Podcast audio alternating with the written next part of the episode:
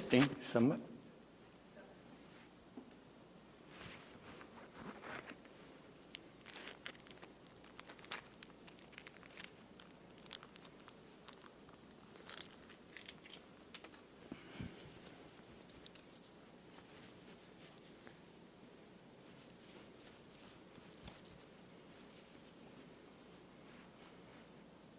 ደህና ናቸው። አሁን እግዚአብሔር እናመሰግናለን።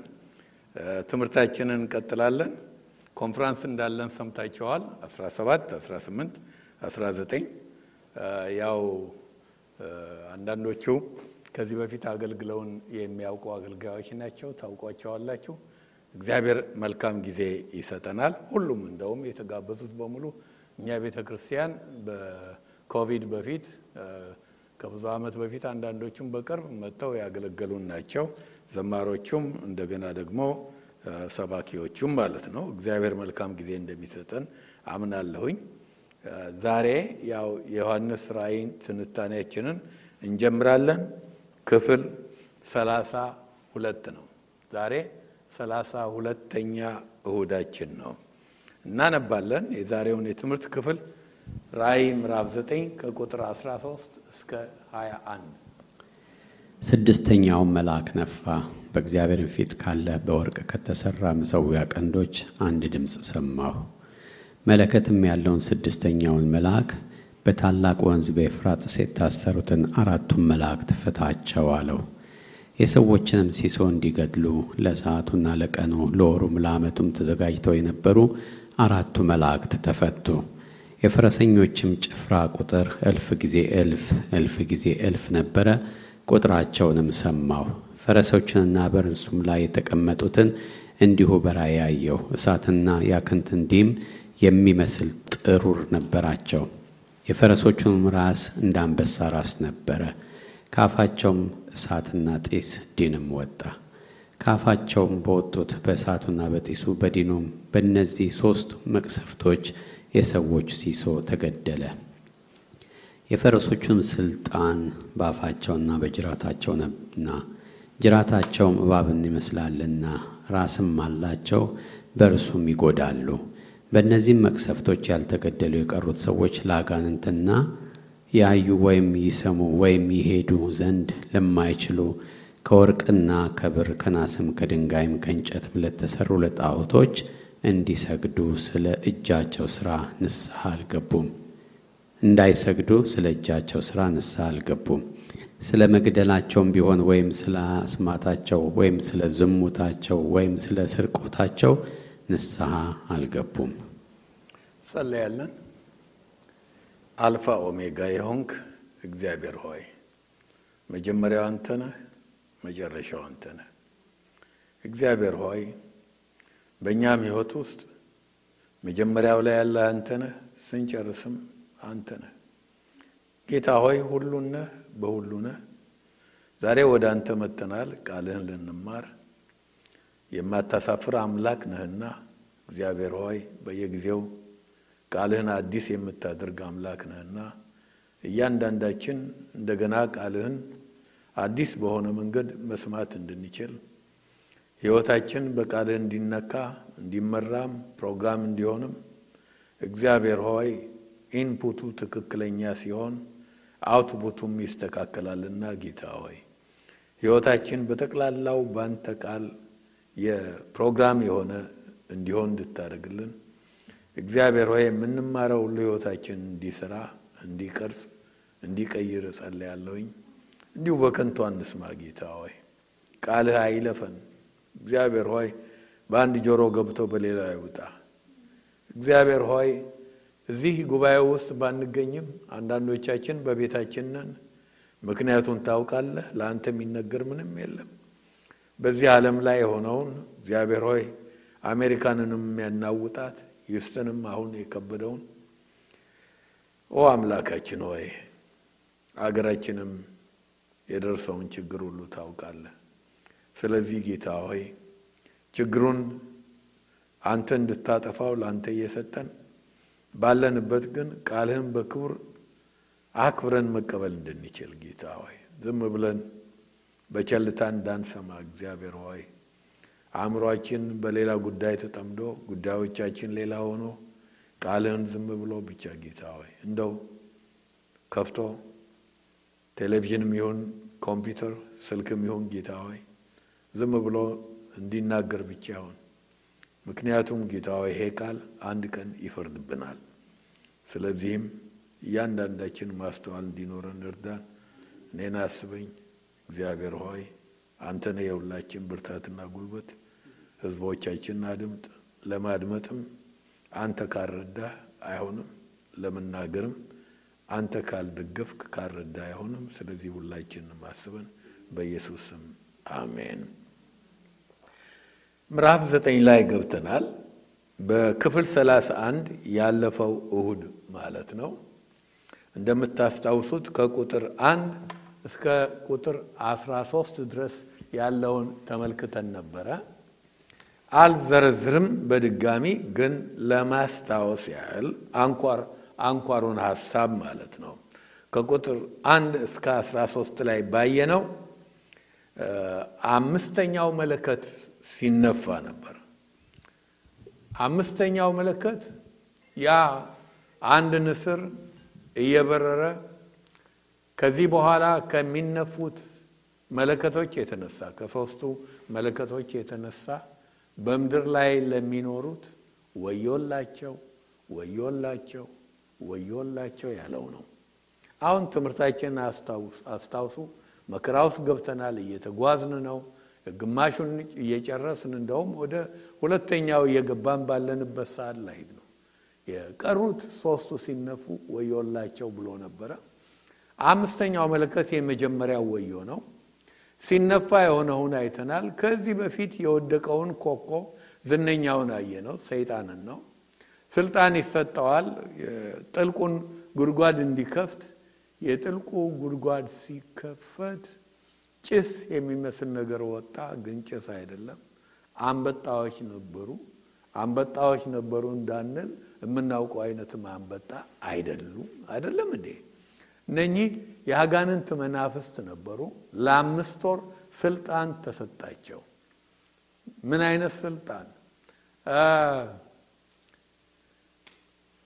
የእግዚአብሔር ስም የእግዚአብሔር ማህተም በግንባሮቻቸው ላይ የሌሉትን ያልታተሙትን ሰዎች ለአምስት ወር እንዲያሰቃዩ ስልጣን ተሰጣቸው። እነኚህን ስናይ ሲኦል እንደውም ከሲኦል ነው አይደለም፣ ከጥልቁ ጉድጓድ ይላል። ሲኦል እምድር ላይ ሲርመሰመስ ለአምስት ወር የማያምኑትን ሰዎች ሲያሰቃይ፣ በእግዚአብሔር ያመኑት ግን የእግዚአብሔር ማህተም ያለባቸው ግን ምንም አልሆኑም።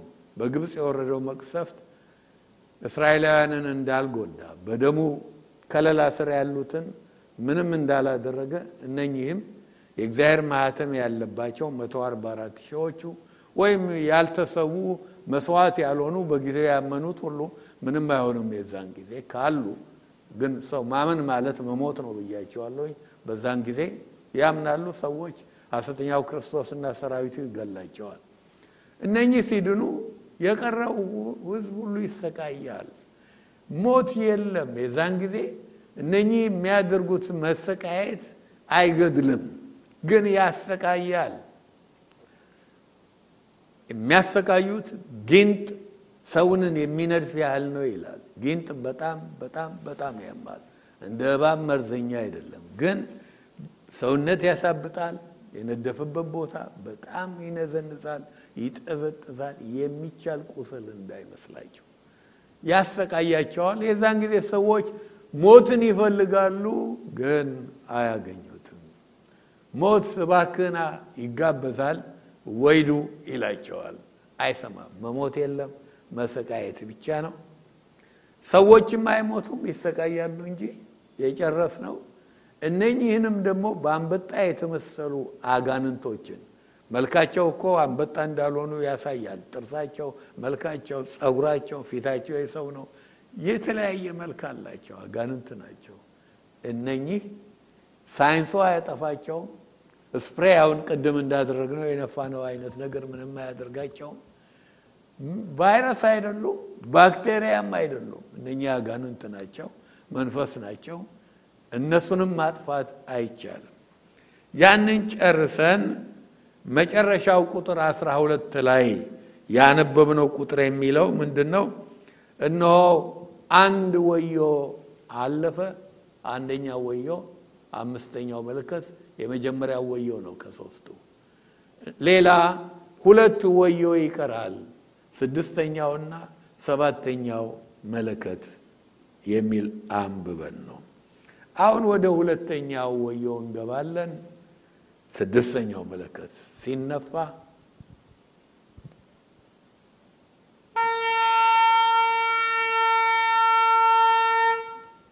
ይህን ድምፅ አትርሱት። እኛን ያነቃናል፣ ሌሎችን ያስጠነቅቃል።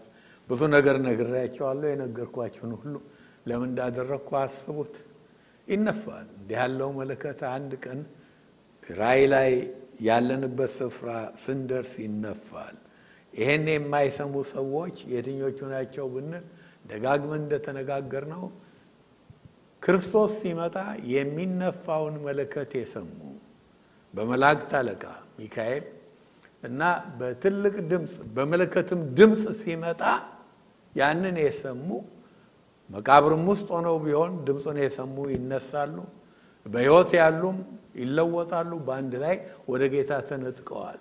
እነኛ የሰሙትም ዛሬ ጌታ አልመጣም። አሁን እየተነጋገርን ከጥቂት ደቂቃ በኋላ ይመጣ እንደሆነ አላውቅም፣ ወይ ማታ ይመጣ እንደሆነ ወይ ነገ እንደሆነ አላውቅም።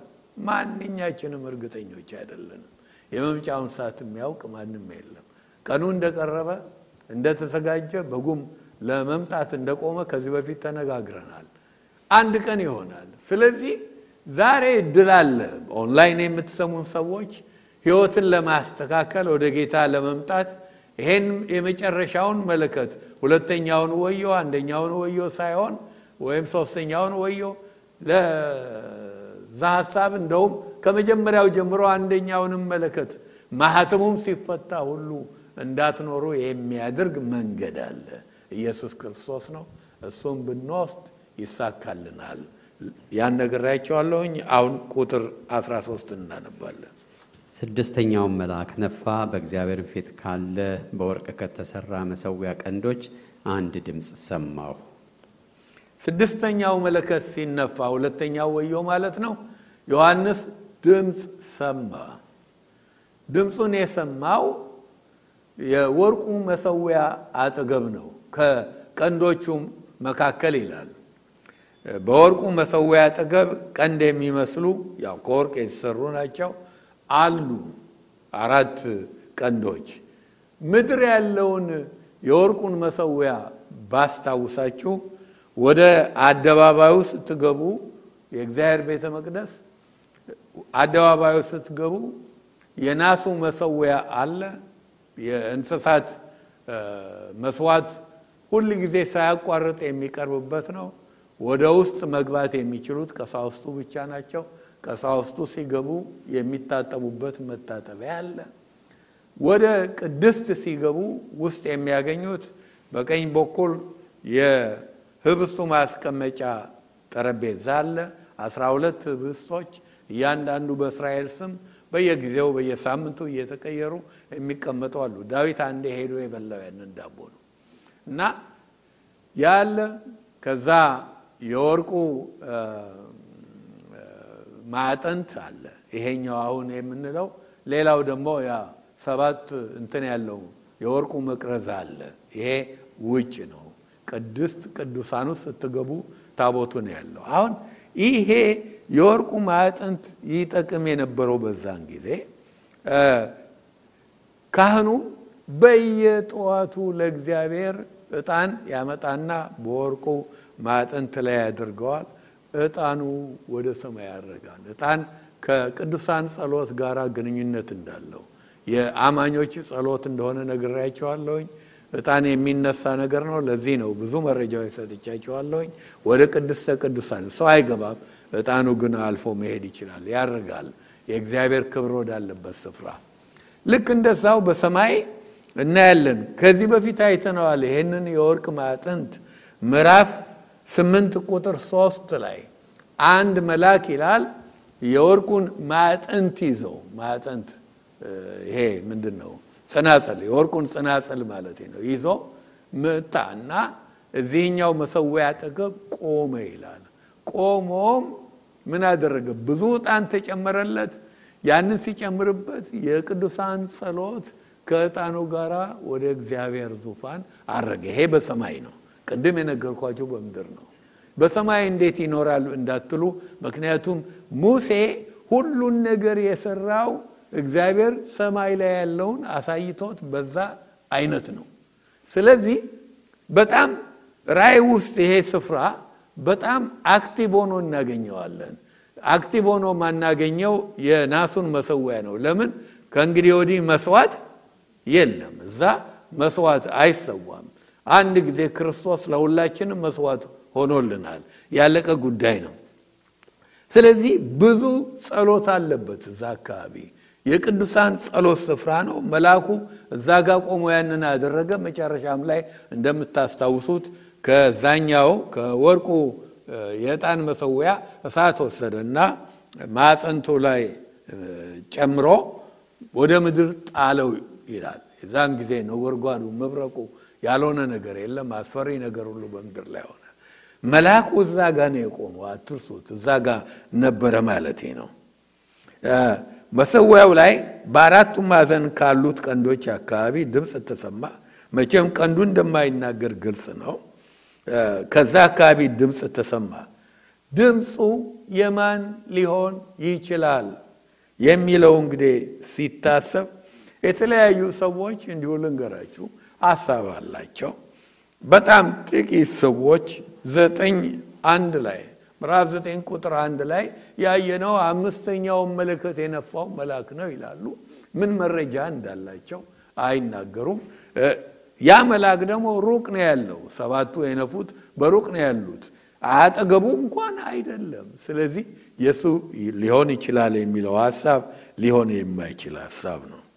ሌሎች ደግሞ ከዚህ በፊት እዚህ መሰዊያ አጠገብ የታረዱ ነፍሳት ድምፅ አይተን ነበረ። ትዝ ይላችሁ እንደሆነ እስከ መቼ ነው አምላካችን ሆይ የማትበቀልልን እስከ መቼ ነው ሲሉ እንደናንተ የሚገደሉ ሌሎች ስላሉ የእነሱ ቁጥር እስኪፈጸም ድረስ ታገሱ እንደተባሉ ነጭ ልብስ እንደተሰጣቸው አይተናል።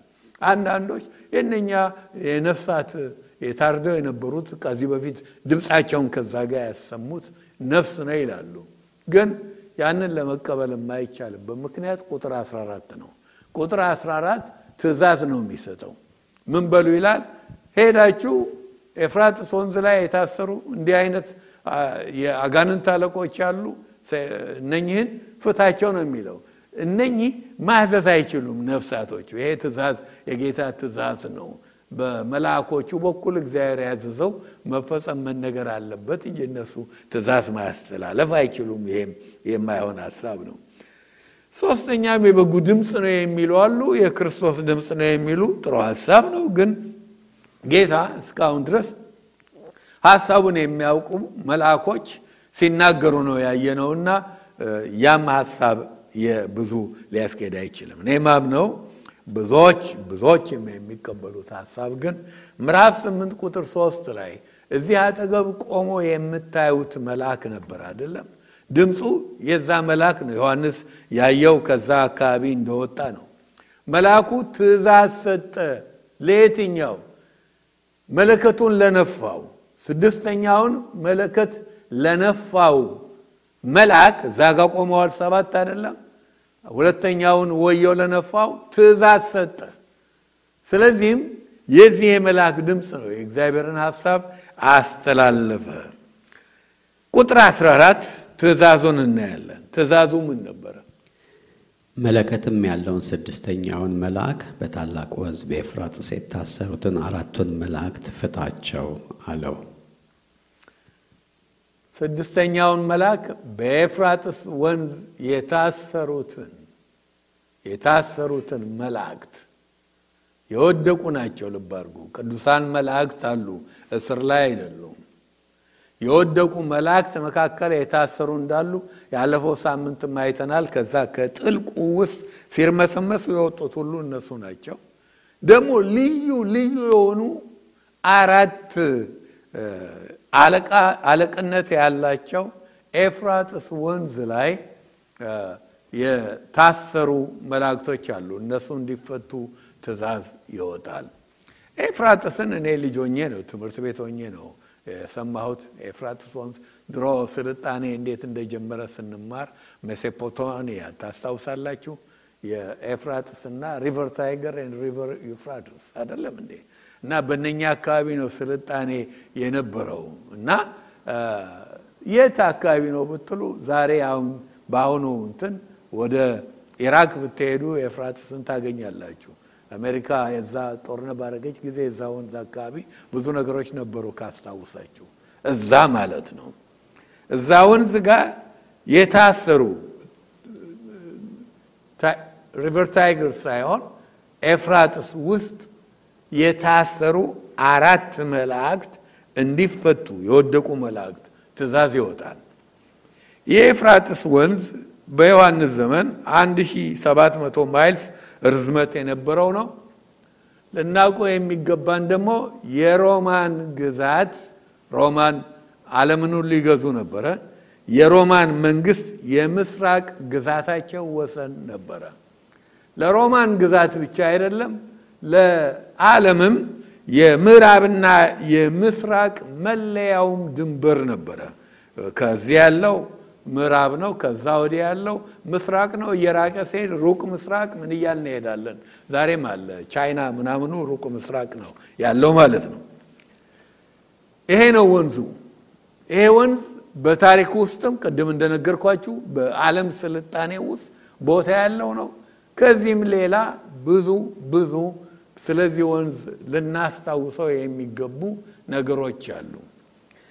አንደኛው እግዚአብሔር ለአብርሃም በገባለት ተስፋ መሰረት ለዘሮቹ ለእስራኤላውያን የምድራቸው ድንበር ሲሰጥ ድንበሩ የኤፍራጥስ ወንዝ ነበረ።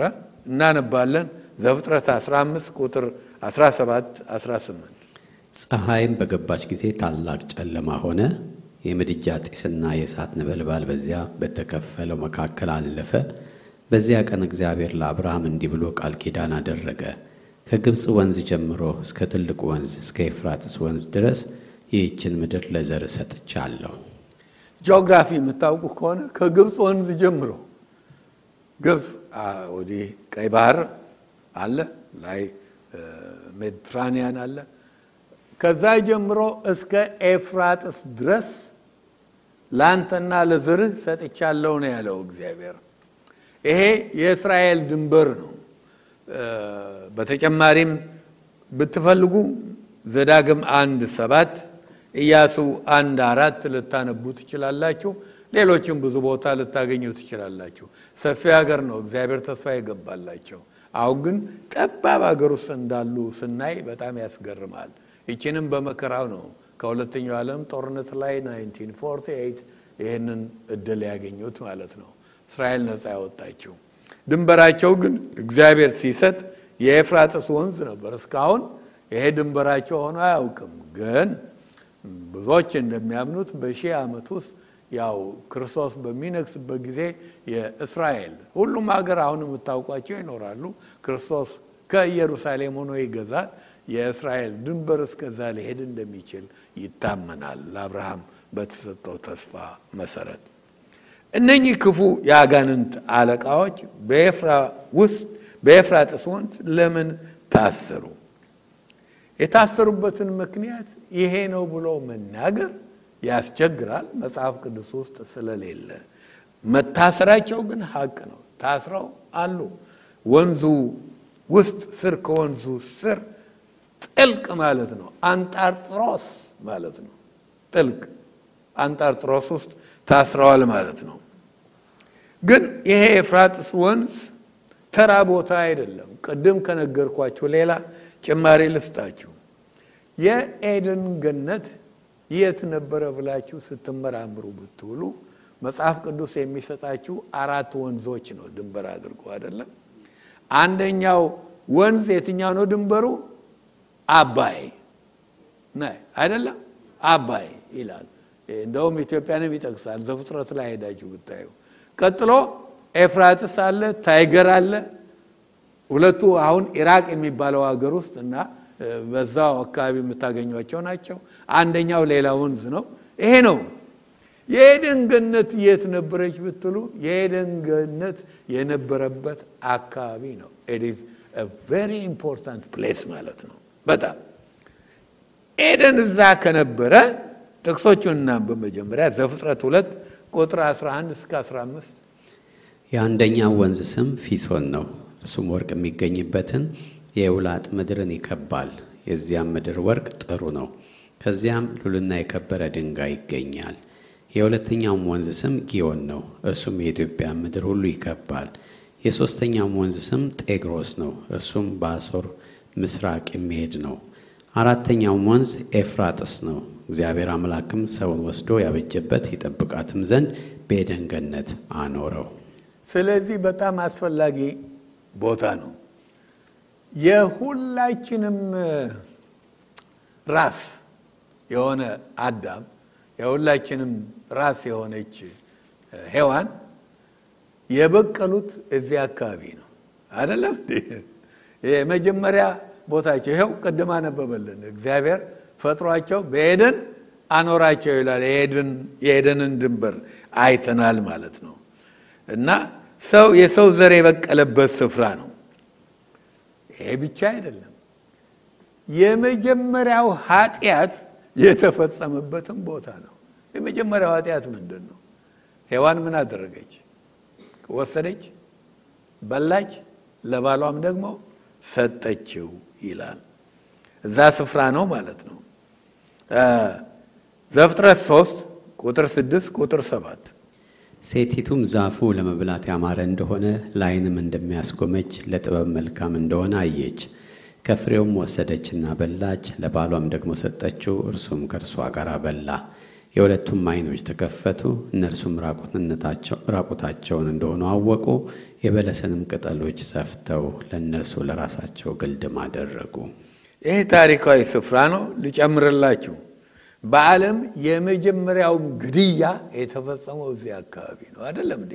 መርደር፣ የመጀመሪያው ግድያ ማን ነው? የመጀመሪያው ነፍሰ ገዳይ ቃየል ነው።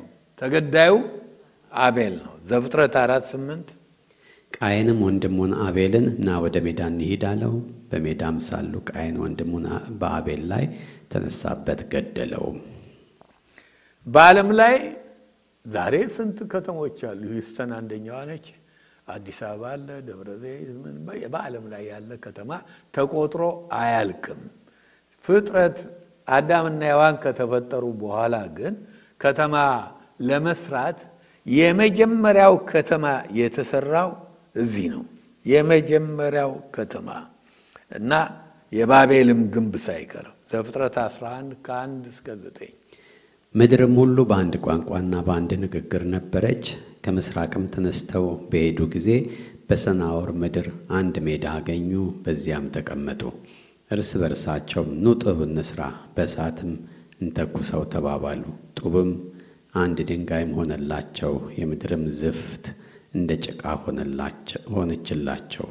እንዲሁም ኑ ለእኛ ከተማና ራስ ወደ ሰማይ የሚደርስ ግንብ እንስራ፣ በምድር ላይ ሳንበተንም ስማችንን እናስጠራው አሉ።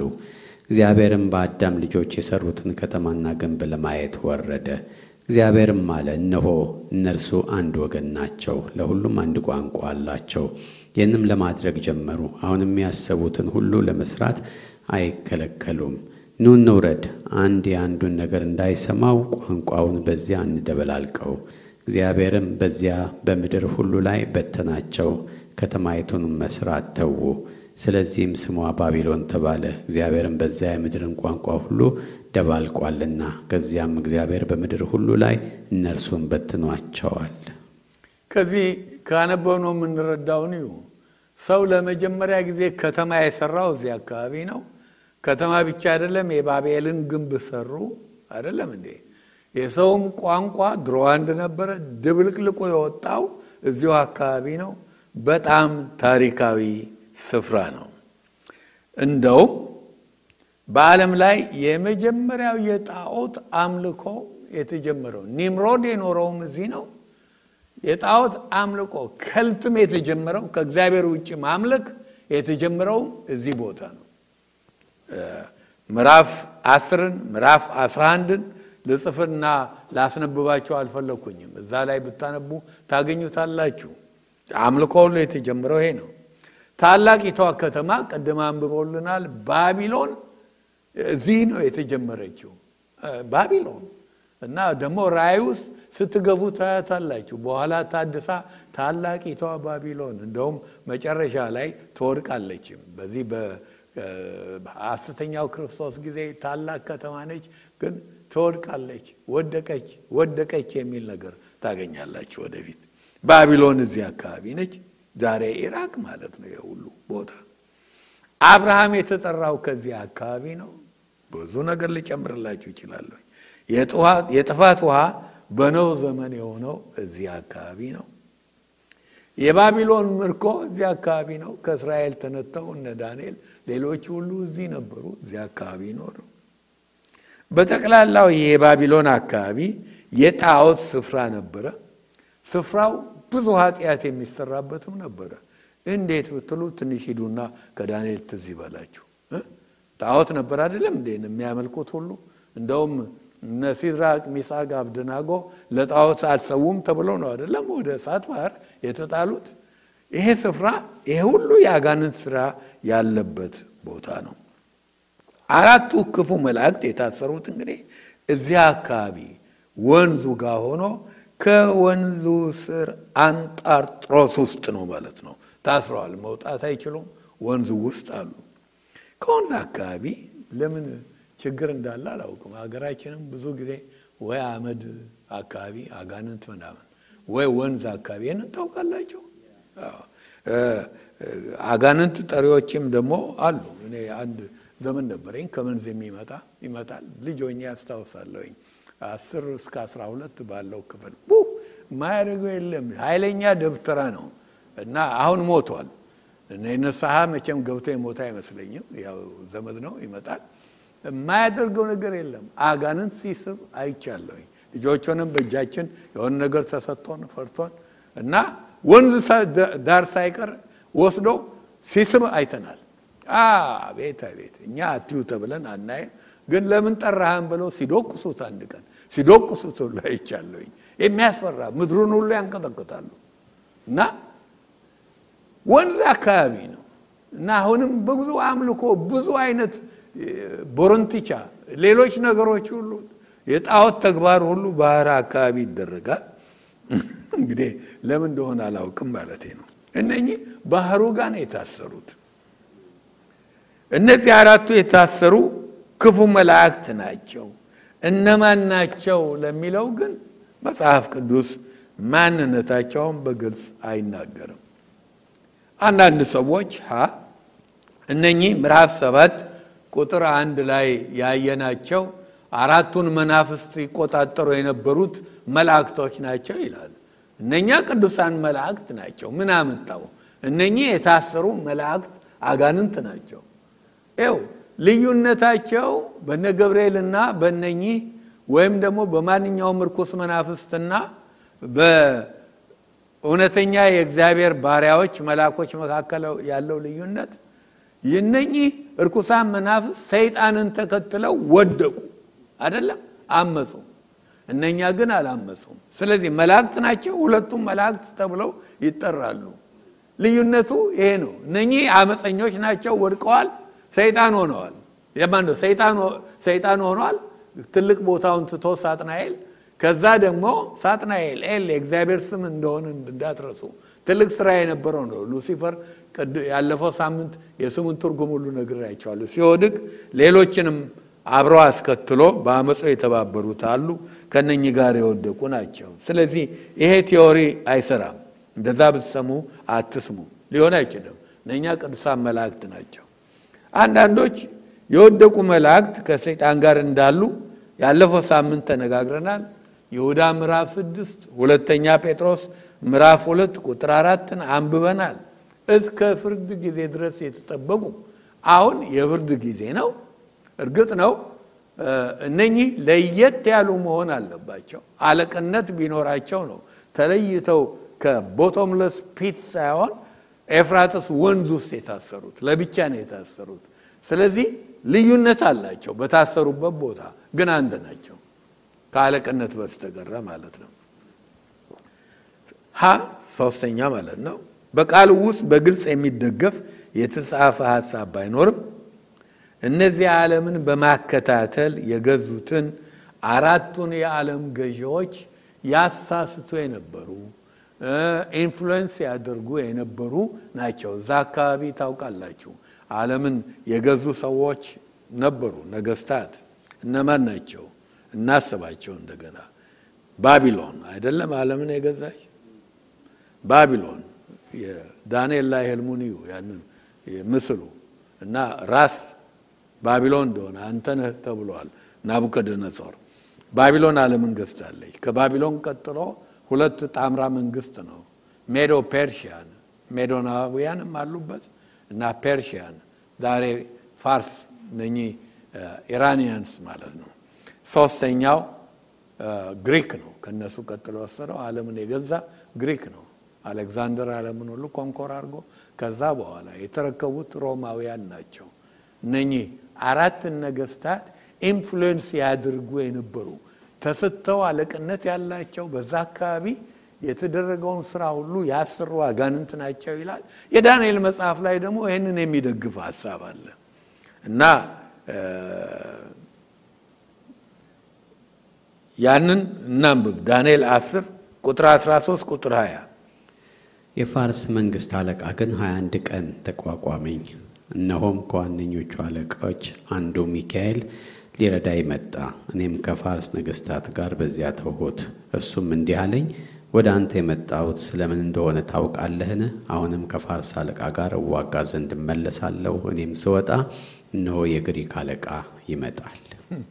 ግሪኩ አለቃ አለ፣ ለፋርስ የተመደቡ እነኚህ የአጋንንት አለቃ ነው። ልብ አድርጎ የተዋጉት ሚካኤልም ሊረዳ የመጣው ይህንን መልእክት ሲያመጣለት ለዳንኤል መልአኩ ይሄ ሁሉ ትግል የነበረው ከነኚህ ጋራ ነው የሚሉ አሉ። ግን መጽሐፍ ቅዱስ ውስጥ ምንም አይነት መረጃ ይሄ እነሱን ናቸው ተብሎ አልተጻፈም።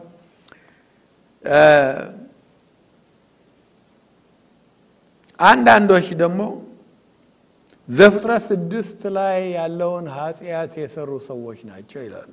እዛ አልወስዳችሁም ከራእይ እንዳልወጣ እግዚአብሔር ግን ዓለምን ያጠፋው ሰውን በመፍጠሩ ተጸጽቶ ዘፍጥረት ስድስትን አንብቡ አይደለም እንዴ? የእግዚአብሔር ልጆች ከሰው ልጆች ጋር የማይሆን ነገር ነበረ እና አንዳንድ ሰዎች እንዴት ይሆናል በማለት የእግዚአብሔር ልጆች የሚለውን የእግዚአብሔር ልጆች እስራኤላውያን ናቸው ይላል። የዚህን ጊዜ ዘፍጥረት ስድስት ውስጥ እስራኤል የሚባል ነገር የለም፣ አብርሃምም የለም ገና እንኳን እና እስራኤላውያን የሚጀምሩት ዘራቸው የአብርሃም ዘሮች ሆነው የያዕቆብ ልጆች ናቸው።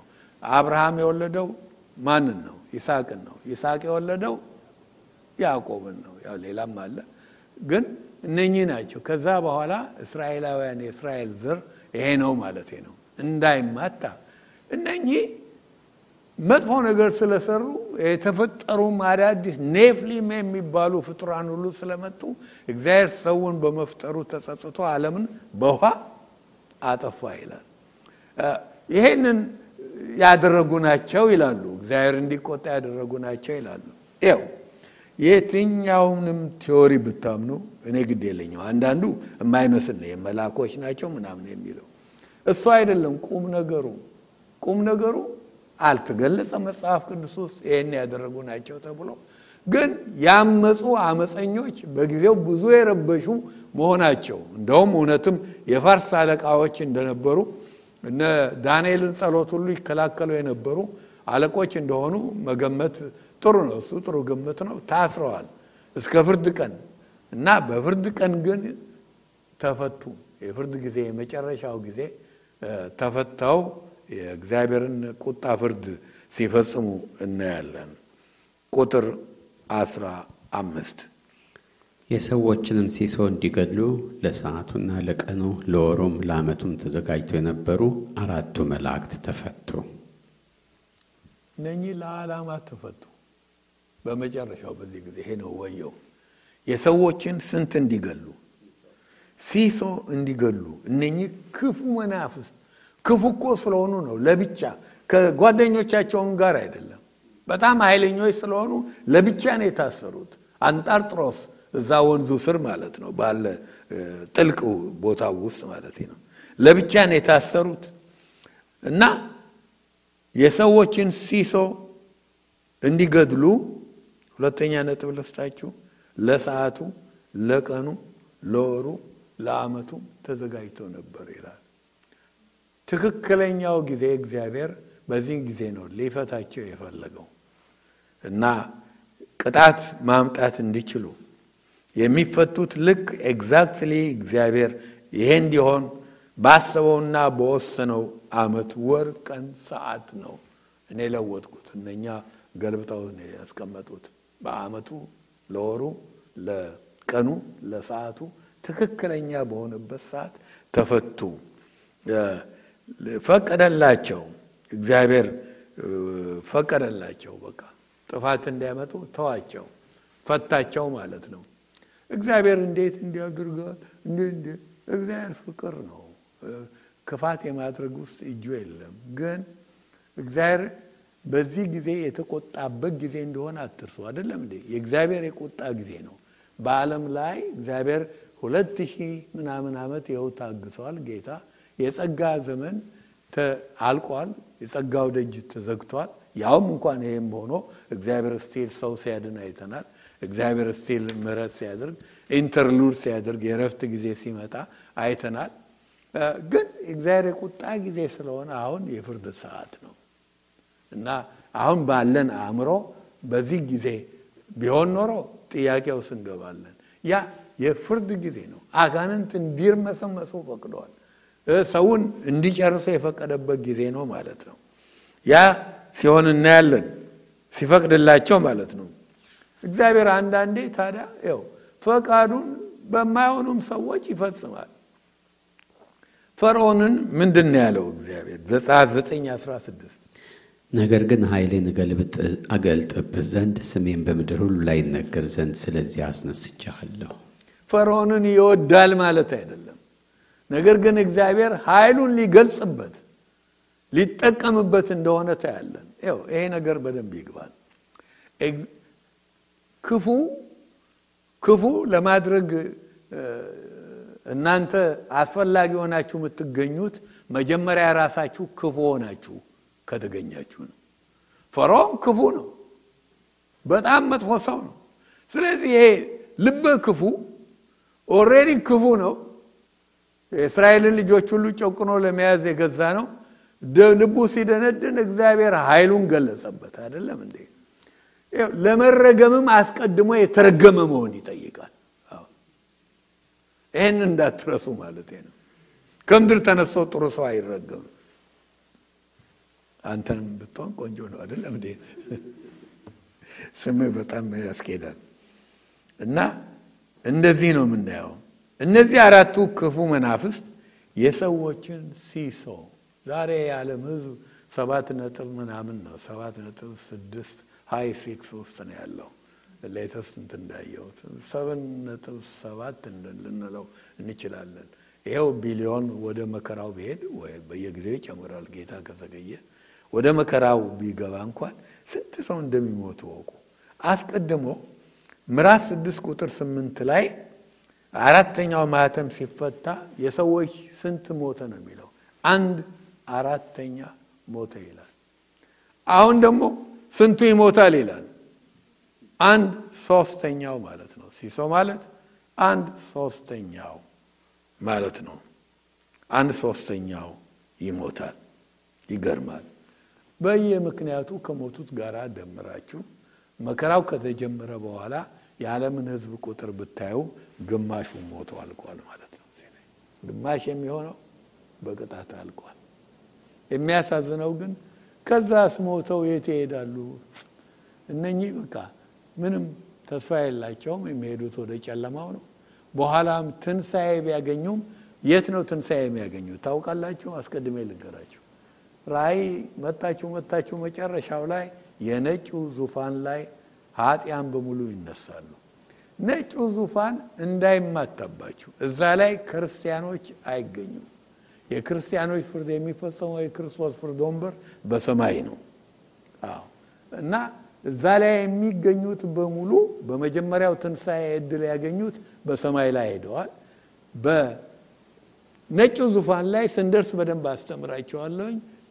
ለፍርድ ቆመው የምታያቸው በሙሉ ኃጢአተኞች ናቸው። መጽሐፍ ተከፈተ ታየ። ሌላም መጽሐፍ ተከፈተ ታየ። የሕይወት መጽሐፍ ውስጥ የሉም። የሕይወት መጽሐፍ ውስጥ ገሌ ገሌ ገሌ ይላል ስማቸው የለም እና እዚህ ላይ ግን አሉ። አሃ በሕይወት መጽሐፍ ላይ ያልተገኙ ሁሉ ወደ መጨረሻ ላይ ወደ እሳት ባህር ተጣለ ይላል። ትንሣኤ ግን ያገኛሉ። በመከራ ውስጥ የሚሞቱት ብትሉ አንዳንዶቻችሁ ጠያቂ አእምሮ ካላችሁ ሳይደርስ በፊት ላሳያችሁ። ጌታ ቃሉ በመጀመሪያው ትንሣኤ እድል ያለው ብፁዕ ነው ይላል። ያ ማለት ሌላ ትንሣኤ ያለ ማለት ነው። እነኚህ የሞቱ ሁሉ ቅድም የቆጠርናቸው አንገቶቻቸው በሰማይ ላይ የተቆረጡ ነፍሶቻቸው ሲጮሁ ያያቸዋቸው በሙሉ ሐሰተኛው ክርስቶስ የገደለው በሙሉ የመከራው ዘመን ቅዱሳን በሙሉ ክርስቶስ ወደ ምድር ሲመጣ ትንሣኤ ያለ አብረውን ወደ ሺው ዓመት ይገባሉ። እነሱ ለብቻ ኃጢአተኞች ግን አይነሱም። ከመጀመሪያው ጀምሮ እስከ መጨረሻ ያለ ኃጢአተኛ አይነሳም። ነጭ ዙፋን ጋ ነው። ይህን ልስጣችሁ። ብዙ ጊዜ ሰዎች ይማጣባቸዋል። አሁን ብዙ ቢሊዮን ሕዝብ ነው የሞተው ማለት ነው። ጨረሱት። በቢሊዮን የሚቆጠር ሰው ጨረሱ። ስለ መከራው ስታስቡ ያችን ደጋግሜ የነገርኳቸውን ቁጥር አትርሱ። ማቴዎስ 24 22 እነዚያ ወራት ስለተመረጡት ሲባል ባያጥሩ ስጋ ለባሽ በምድር ላይ ባልተገኘ ነበር። ሰባቱ ዓመት ሲያልቅ አንድም ስጋ የለበሰ ሰው በምድር ላይ አይገኝም ነበር። ግን አጠሩ፣ ሰባት ብቻ ሆኑ። ይኸውም ደግሞ ለነማን ተብሎ ነው? ስለተመረጡት ይላል። ምክንያቱም መከራ ውስጥ የገባችው እስራኤል ወይንም ደግሞ የአይሁድ ሕዝብ አለ። ብዙ ተነጋግረናል። መከራው ይመልሳቸዋል ወደ ጌታ ለእነርሱ ሲባል ባያጥር ስጋ ለባሽ በምድር ላይ አይገኝም ነበረ። ቁጥር 16 የፈረሰኞችም ቁጥር እልፍ ጊዜ እልፍ እልፍ ጊዜ እልፍ ነበር። ቁጥራቸውንም ሰማሁ። አራት ሲወጡ አየን። ክፎች ያሰለፉትን ተመልከቱ። ያሰለፉት የሰራዊት ብዛት ቁጥር የለውም። እልፍ ጊዜ እልፍ እንደገና እልፍ ጊዜ እልፍ ነበር። ካልኩሌተራችሁን አውጡና እልፍ ማለት አስር ሺህ ነው። ኢትዮጵያ ብዙ ቁጥር የለንም አይደለም እንዴ? ስራ ሰላሳ አርባ ምናምን ብለን መሄደን አለ አይደለም። እልፍ ካል እልፍ አስር ሺህ ነው። አስር ሺህ ሲበዛ በአስር ሺህ ስንት አመጣችሁት? አንድ ሚሊዮን። okay አንዴ ብቻ አይደለም። እንደገናም ደግሞ ምን አለ ይላል እልፍ ጊዜ እልፍ። አሁንም አስር ሺህ ሲበዛ በአስር ሺህ ሌላ አንድ ሚሊዮን። አንድ ሚሊዮን ሲደመር አንድ ሚሊዮን ስንት ነው? አንድ መቶ ሚሊዮን ማለት ነው። አንድ ሚሊዮን አይደለም፣ አንድ መቶ ሚሊዮን ነው። እና አንድ መቶ ሚሊዮን አርማለሁ ራሴን ቁጥሩ one zero zero ነው መሆን ያለበት። አንድ መቶ ሚሊዮን ነው። አንድ መቶ ሚሊዮን ሲደመር አንድ መቶ ሚሊዮን ሁለት መቶ ሚሊዮን ወታደር ሰራዊት አሳልፈው አቤት ይህን ያክል ወታደር ከየት ይገኛል? ወታደር ፈረሰኞች ያው ሁለት መቶ ፈረስ ላይ ሁለት መቶ ሚሊዮን ፈረስ ላይ የተቀመጡ ወታደሮች በዮሐንስ ዘመን ይህንን ማሰብ መቼም የማይገመት ነው። ምክንያቱም ያን ያክል ህዝብ በሁለተኛ ዓለም ጦርነት እንኳን በሁለቱም ወገን የተሰለፈው የጦር ሰራዊት ብዛት ሰባ ሚሊዮን እንደነበረ ይነገራል። በሁለቱም አቅጣጫ ማለት ነው። በጠላትም በአሜሪካና በራሽያ በእነኚህ ሁሉ ወገንም ሰባ ሚሊዮን ነው ተደምሮ ሁለተኛውን ዓለም ጦርነት ለመዋጋት የተሰለፈው ሰው። ሁለት መቶ ሚሊዮን ቀላል ቁጥር እንዳይመስላችሁ። ቻይና እንኳን ዛሬ ስንት አንድ ነጥብ ስምንት ቢሊዮን ህዝብ ያላት በ2000 ዓመተ ምህረት ላይ 363 ሚሊዮን 50 ሺህ 980 ወታደር አለኝ ብላ ገልጻ ነበር። 2000 ላይ ነው። ዛሬ ብዙ ትናገራለች። ብዙ ሚሊዮን እንዳላቸው ይናገራሉ። ሁሉ አይነት ተቆጥሮ ማለት ነው። እግረኛው ብቻ አይደለም። ዛሬ በሀያ ሀያ የዛ እጥፍ ይኖራታል ብዬ ገምታለሁኝ። ሰው ቢሆን ኖሮ ሁለት መቶ ሺህ ሰራዊት ማግኘት ቀላል አይደለም።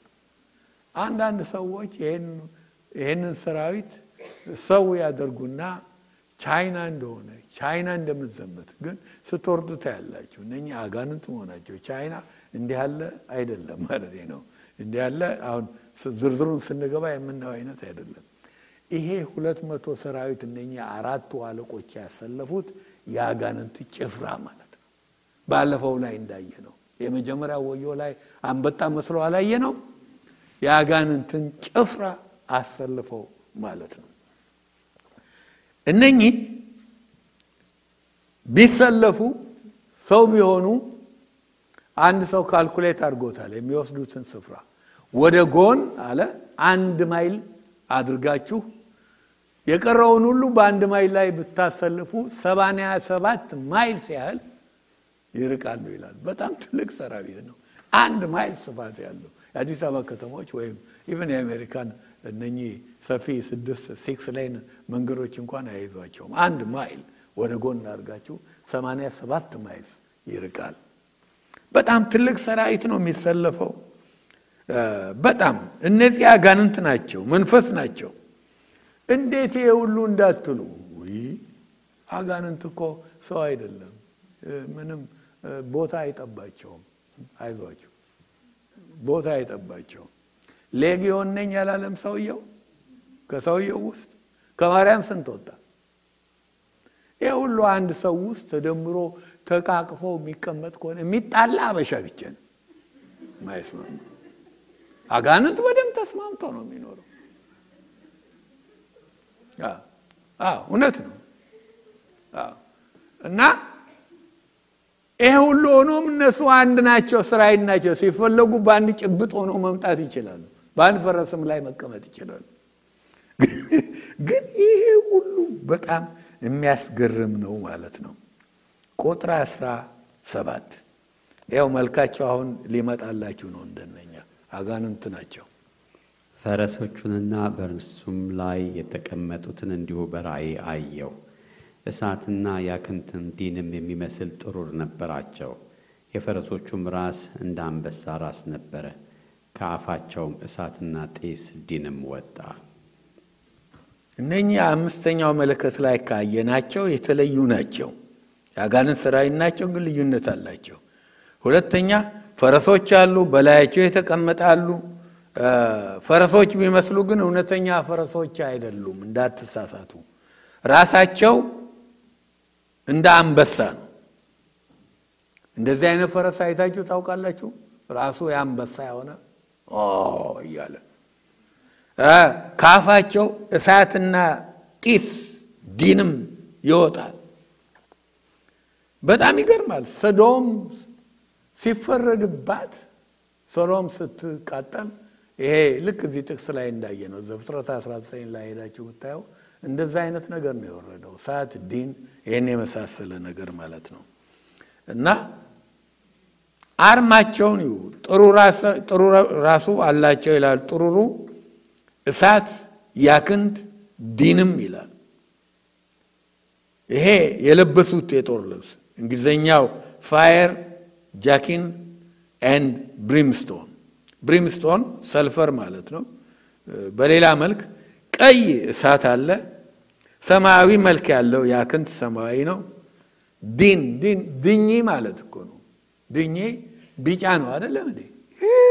እንዴት ያለ መቆያሻ ነገር ነው ድኝ። ድኝ ሲጨስ የሰዎች ዛሬ ይነሳ ነበር። እኔ ያስታውሳለሁ አይደለም እንዴ? ታስታውሳላችሁ? እኔ ብቻ ነኝ ያየሁት ልጆኜ ያስጨዋቸዋል። ዛሬ ያለባቸው የሚገማ ነገር ነው። ሰልፈር ይሄ ነው ከአፋቸው የሚወጣው። እነኚህ የሚያደርጉት ራሳቸው ባንዲራቸውም ራሱ የሲኦል ባንዲራ ነው። ቁጥር 18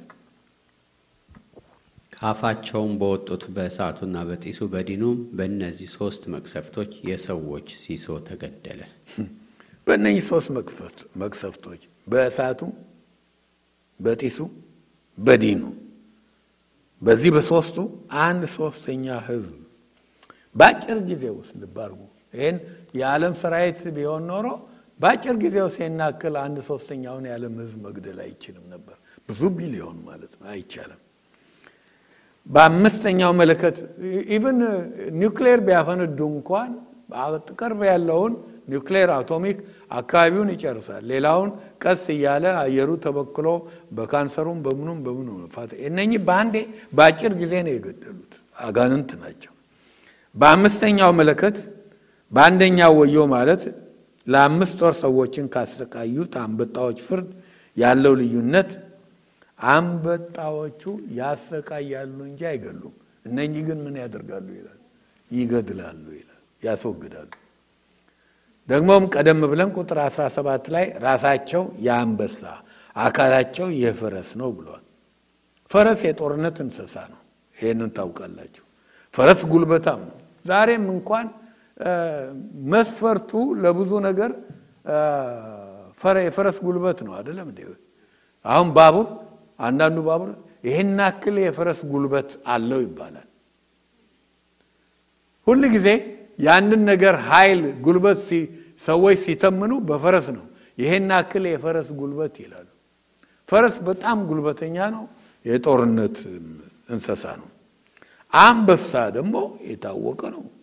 ክንደ ብርቱ በጣም ኃይለኛው ኃይለኛው አንበሳ ማለት ነው። እነኚህ የዚህ አይነት ፍጥረት ናቸው።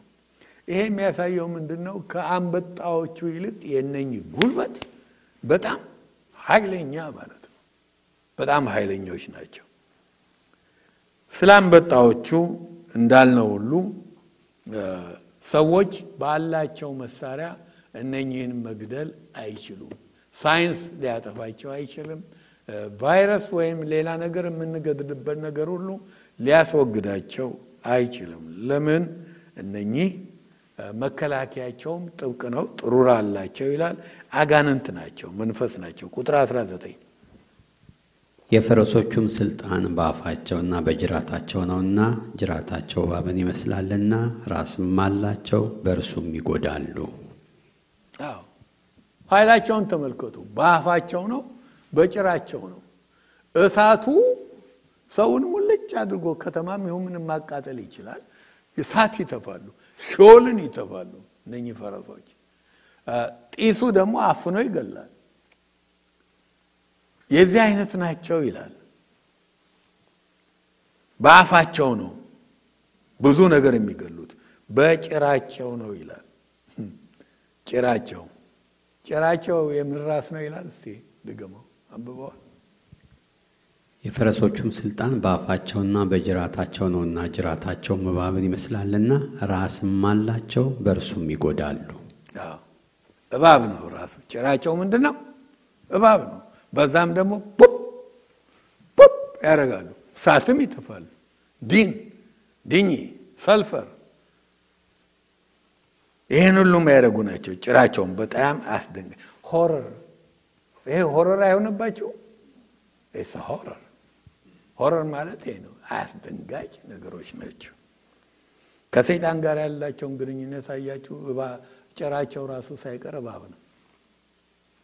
ግንኙነታቸውን አንድ ሶስተኛውን ይጨርሳሉ። ቁጥር ሀያ ቁጥር ሀያ አንድ በእነዚህም መቅሰፍቶች ያልተገደሉት የቀሩቱ ሰዎች ለአጋንንትና ያዩ ወይም ይሰሙ ወይም ይሄዱ ዘንድ ለማይችሉ ከወርቅና ከብር ከናስም ከድንጋይም ከእንጨትም ለተሰሩ ለጣዖቶች እንዳይሰግዱ ስለ እጃቸው ስራ ንስሐ አልገቡም።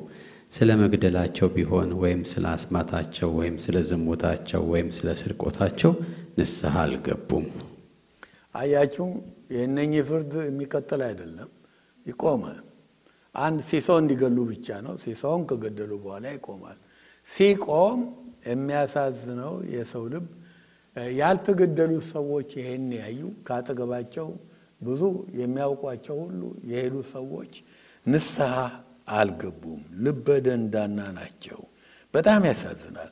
እንደውም ዝርዝር ሰጥቷል። የንስሐ ያልገቡበትን ስለ ጣዖታዎቻቸው ያዩ ወይም የሰሙ ዘንድ ለማይችሉ አጋንንት ጣዖታት አጋንንት ስራ ናቸው። ከወርቅ ከብር፣ ከናስ፣ ከድንጋይ፣ ከእንጨት ለሚሰሯቸው ልዩ ልዩ ጣዖት የእጆቻቸው ስራዎች ይላል። በእጆቻቸው የሰሩትን አምላክ ብሎ ሲሉ አሁን ስንት አይነት ጣዖት አለ። አንድ ጊዜ አንድ እናት እዚህ ቤተ ክርስቲያን ነበሩ። የሆነ ህንድ ቤት ተቀጠሩና ያው ህንድ በየቤቱ የሆነ ጣዖት አላቸው አይደለም የሚያርጉን ምን ሁሉ ያስቀምጡላቸዋል። እና ባለቤቶቹ ሲወጡ ጢቅ ልባቸው ነበር እና ምራቃቸውን ይተፉም ነበር። ጣዖት ምንድን ነው? ይሁን ጣዖት የእጅ ስራ ውጤት የሆነ ሰው አምላክ ነው ብሎ እንዴት ያመልካል? እነሱ ብቻ አይደሉም። ጣዖት ማለት የእግዚአብሔርን ስፍራ የሚወስድ ምንም ነገር ጣዖት ነው እና ለጣዖቶቻቸውም ንስሐ አልገቡም ይላል። እንደውም አሁን ባለንበት ዘመን እንመለስ። ይሄ መከራ ውስጥ ገብተን ነው የምናየው። ሐዋርያው ጳውሎስ ሲያስጠነቅቅ ያለው ምንድን ነው? አንደኛ ጢሞቴዎስ ምዕራፍ አራት ቁጥር አንድ እናነባለን። መንፈስ ግን በግልጥ በኋለኞች ዘመናት አንዳንዶች የሚያስቱ መናፍስትንና በውሸተኞች ግቡዝነት የተሰጠውን የአጋንንትን ትምህርት እያደመጡ ሃይማኖትን ይክዳሉ ይላል። በገዛ ሕሊናቸው እንደሚቃጠሉ ደንዝዘው ደንዝዘው የአጋንንት ትምህርት አጋንንት ዛሬም ብዙ ሰዎችን ያሳስታል። እግዚአብሔር አምላክ ው የሚታይ የሚጨበጥ የሚዳሰስ አይነት አይደለም። እኛ ላናየው እንችላለን። በእምነት አይን ካልሆነ በስተቀር አናየው። እሱ ግን ሁል ጊዜ ያየናል። አይደለም እንዴ? የሚሰማ ነው፣ የሚመልስ ነው። እግዚአብሔር የዚህ አይነት አምላክ ነው፣ ፈጣሪ ነው። ግን ሰው የእጁ ከወርቅ ከእንጨት ከድንጋይ ከምን ነገር ሰርቶ ያንኑ ሲያመልክ በጣም አሳዛኝ ነገር። ለዚህ አይነት ኃጢአታቸው ንስሐ አልገቡም ይላል። እግዚአብሔር ጣዖትን በጣም ይጠላል። ስለ መግደላቸው ይላል ሁለተኛው ነጥብ፣ ንስሐ አልገቡም። ሰውን ሲያርዱ እኮ ምንም በግ የሚያርዱ ነው የሚመስላቸው። ቀርደድ ሲያደርጉ የሰውን አንገት ንስሐ አልገቡም። ያው ብዙ አይነት መግደል አለ። ብትመራመሩ ዛሬ እንኳን በእናታቸው ማህፀን እያሉ የሚገደሉ ልጆች ብዛት እነኚህ እኮ ነፍሳት ናቸው። እናትየው ትሰማለች ሲጨፍር ሆዷ ላይ ይህንን ሁሉ የሚገሉትን ንስሐ አልገቡም ይላል። ልክ ዛሬ አሜሪካን ለዚህ ንስሐ እንዳልገባች ማለት ነው። እና ሌሎችም ዓለማት በሙሉ ከዚህም በላይ ለሚገሉት በእግዚአብሔር አምሳል የተፈጠረን ሰው በእግዚአብሔር አምሳል የተፈጠረውን ሰው መግደል በጣም በጣም ትልቅ ኃጢአት ነው። ለዚህ ንስሐ አልገቡም። ስለ አስማታቸውም ንስሐ አልገቡም ይላል። አስማት፣ ጥንቆላ ጥንቆላ ንስሐ አልገቡም። ስለ ዝሙታቸውም አይታቸዋል list ኡን አልገቡም። እንግሊዘኛው fornication ነው የሚለው የግሪኩ ቃል πορνεία ግሪኩ ቃል πορνεία ነው። ፖርኒያ ፖርኖግራፊ ፖርኖግራፊ የመጣው ከዚህ ቃል ነው። ፖርኒያ ከሚለው ነው የመጣው። ወሲባዊ ስዕል ወሲብ ዛሬ ኮመን በጣም የስንት ሰዎችን ሕይወት ያበላሸ ብዙ ክርስቲያኖችም በዚህ እስራት ውስጥ ታስረዋል። ወሲባዊ ስዕል እያዩ ማለት ነው። እና አሳዛኝ ነው፣ በጣም አሳዛኝ ነው። አሳዛኝ ነው። አንድ ጊዜ አንድ ሰው አሁን ወደ ጌታ ሄደዋል። አገኘኝና እኔ በቃ እንደው ከሚስቴ ጋር ችግር አለኝ አለ። ምንድን ነው ችግር? እንዲህ እንዲህ እንዲህ አለ። የማይረባ ነገር ነገረኝና በኋላ እንደውም ክርስቲያን ነው በጣም ቅረ በኢየሱስ ስም ብዬ ገስቼው ነው በቃ የሄድኩት እና አንዳንድ ጊዜ እንደውም ነቃ እንድትል ፈልጌ አመጣና ይህንን ወሲባዊ ስዕል እንድናይ አብረን አድርጋታለሁ አለኝ። እግዚአብሔር ይገስጸው። በእውነት ምን አይነት ሰው ነው? ይሄ ርኩስ ነገር ነው። ለሚስት የሚያሳዩት ነው። ያው ስንቱ ነው የተበላሸ። በተለይማ በመከራው ዘመን ዘመኑ sexually free ነው። sexually free ማለት ሰው እንደ እንስሳ የሚሆንበት ህግ የሚባል የለም። ገሌ የገሌ ሚስት ነች፣ ገሌ እህቴ ነች፣ አክስቴ ነች፣ የአጎቴ ልጅ ነው የለም። ሰው እንስሳ ይሆናል። ውሻ ይለያል፣ አህያ ይለያል። በቃ ሰው የዛ አይነት ነው ማለት ነው። ለዛ እንኳን ንስሐ አልገቡም። ስለ ስርቆታቸውም ንስሐ አልገቡም። እግዚአብሔር እኛ ያልሆነውን ነገር ስንወስድ ኃጢአት ነው። ስርቆት እግዚአብሔር ይጠላል። ስርቆት የተጠላ ነው። ብዙዎቻችን ወደ ጌታ ከመጣን በኋላ ስርቆት ቀላል ነገር ይመስለናል። ጌታ በቃሉ የሚመክረን ለእኛ ለክርስቲያኖች እንኳን ተመልከቱ። የመጨረሻ ጥቅስ ነው ኤፌሶን አራት 28 የሰረቀ ከእንግዲህ ወዲህ አይስረቅ፣ ነገር ግን በዚያ ፈንታ ለጎደለው የሚያካፍለው እንዲኖርለት በገዛ እጆቹ መልካምን እየሰራ ይድከም። እግዚአብሔር ኃጢአታችን ሁሉ ይቅር ብሏል። መስረቅ ቢሆን ዝሙት ቢሆን መግደል ቢሆን ምን ቢሆን እግዚአብሔር ይቅር ለማለት የማይችለው ኃጢአት የለም። ይቅር ተብለናል። ከመጣን በኋላ ክርስቲያኖችንም እንኳ የሚያስጠነቅቀው የሰረቀ ከዚህ በፊት ከእንግዲህ ወዲህ አይስረቅ። አሁን ልዩ ፍጥረት ነው የለበሰው የክርስቶስን ጽድቅ ነው እና አንድ ድሮ ኢትዮጵያ ውስጥ አንዲት tract ነበረች። ሰውየው ወንጀል ሰርቶ ሊገደል ሲሆን መንታ የሆኑ ተረሳኝ ግን ወንድምየው ይመሳሰላሉ። ሄደና ቆይ አንተን ሊሰቅሉ አይደለም እንካ አንተ የኔን ልብስ ልበስ፣ የአንተን ልብስ እኔ ልልበስ አለው እና ልብስ ተለዋወጡ። ያው ሰቃዮቹ መጥተው ማንን ሰቀሉ? ወንጀለኛውን ነው ንጹሕን ሰው ሰቀሉ ማለት ነው። አንድ tract ነበረች። አሁን ያኛው ምን ሆኖ ቀረ? የዛን የወንድሙን ልብስ ለብሶ አሁን ምንም ነገር ለማድረግ አለ ይሄ ሰው በቃ የወንድሜን ልብስ ለብሽ እያለ የወንድሜን ልብስ ለብሽ የተሰቀለው ሰው ንጹሕ አይደለም። የወንድሜን ልብስ ለብሼ እያለ እንደ ድሮ ወንጀል እንኳን መስራት አልቻለም። እኛውን ክርስቶስን ተላብሰናል አይደለም እንዴ? ድሮ ሰርቀን ይሆናል። የሰረቀ ከእንግዲህ ወዲህ አይስረቅ። ጌታንም እንኳን ሰርቃችሁኛል ይላል አይደለም እንዴ? የምንሰርቀው እግዚአብሔር ስርቆትን ይጠላል። አዎ ጌታንም እንኳን የምንሰርቅ ክርስቲያኖች ልናስብበት ይገባል። የሚለው ግን ለእነኛ ምንድን ነው? ስለዚህ ሁሉ ንስሐ አንድ ወዮ ይቀረናል። interlude አለ። free ነው። የሚቀጥለው ሳምንት ጥሩምባውን አትቸገርበት። ጣልቃ ይገባል። እግዚአብሔር አንዳንዴ ጣልቃ የሚገባ ነገር ያሳያል። ይነፋል የመጨረሻው። ያን ስንጨርስ ደግሞ ገና እኮ ነው ጉዟችን። ሰባት የቁጣ ጽዋዎች አሉ ከላይ ወደ ምድር የሚፈሱ። አቤት በመከራ ውስጥ አለመኖር እንዴት መታደል ነው! እኔ ታድያለሁ፣ እድለኛ ነኝ።